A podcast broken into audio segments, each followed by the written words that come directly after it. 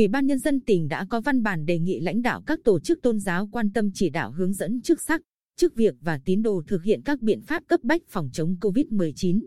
góp phần ngăn chặn không để lây lan dịch bệnh trên địa bàn tỉnh.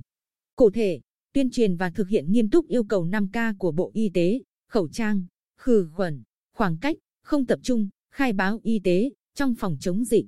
Hướng dẫn chức sắc, chức việc và tín đồ đề cao cảnh giác, không tuyên truyền phổ biến các thông tin tiêu cực, không đúng về tình hình dịch bệnh, gây tâm lý hoang mang trong nhân dân.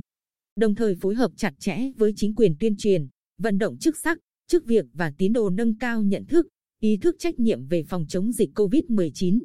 Hạn chế tổ chức các hoạt động tôn giáo tín ngưỡng tập trung đông người, nếu tổ chức phải đảm bảo các quy định về phòng chống dịch.